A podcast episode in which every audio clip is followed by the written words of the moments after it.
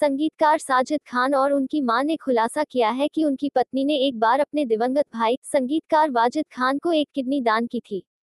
वाजिद ने 2019 में एक सफल किडनी प्रत्यारोपण किया था। संगीतकार जोड़ी की माँ रजीना ने अब कहा है कि साजिद की पत्नी लुबना ने चुपके से उसे अपनी किडनी दी। वह वाजिद को याद करते हुए एक म्यूज़िक शो के विशेष एपिसोड में बोल रही थी।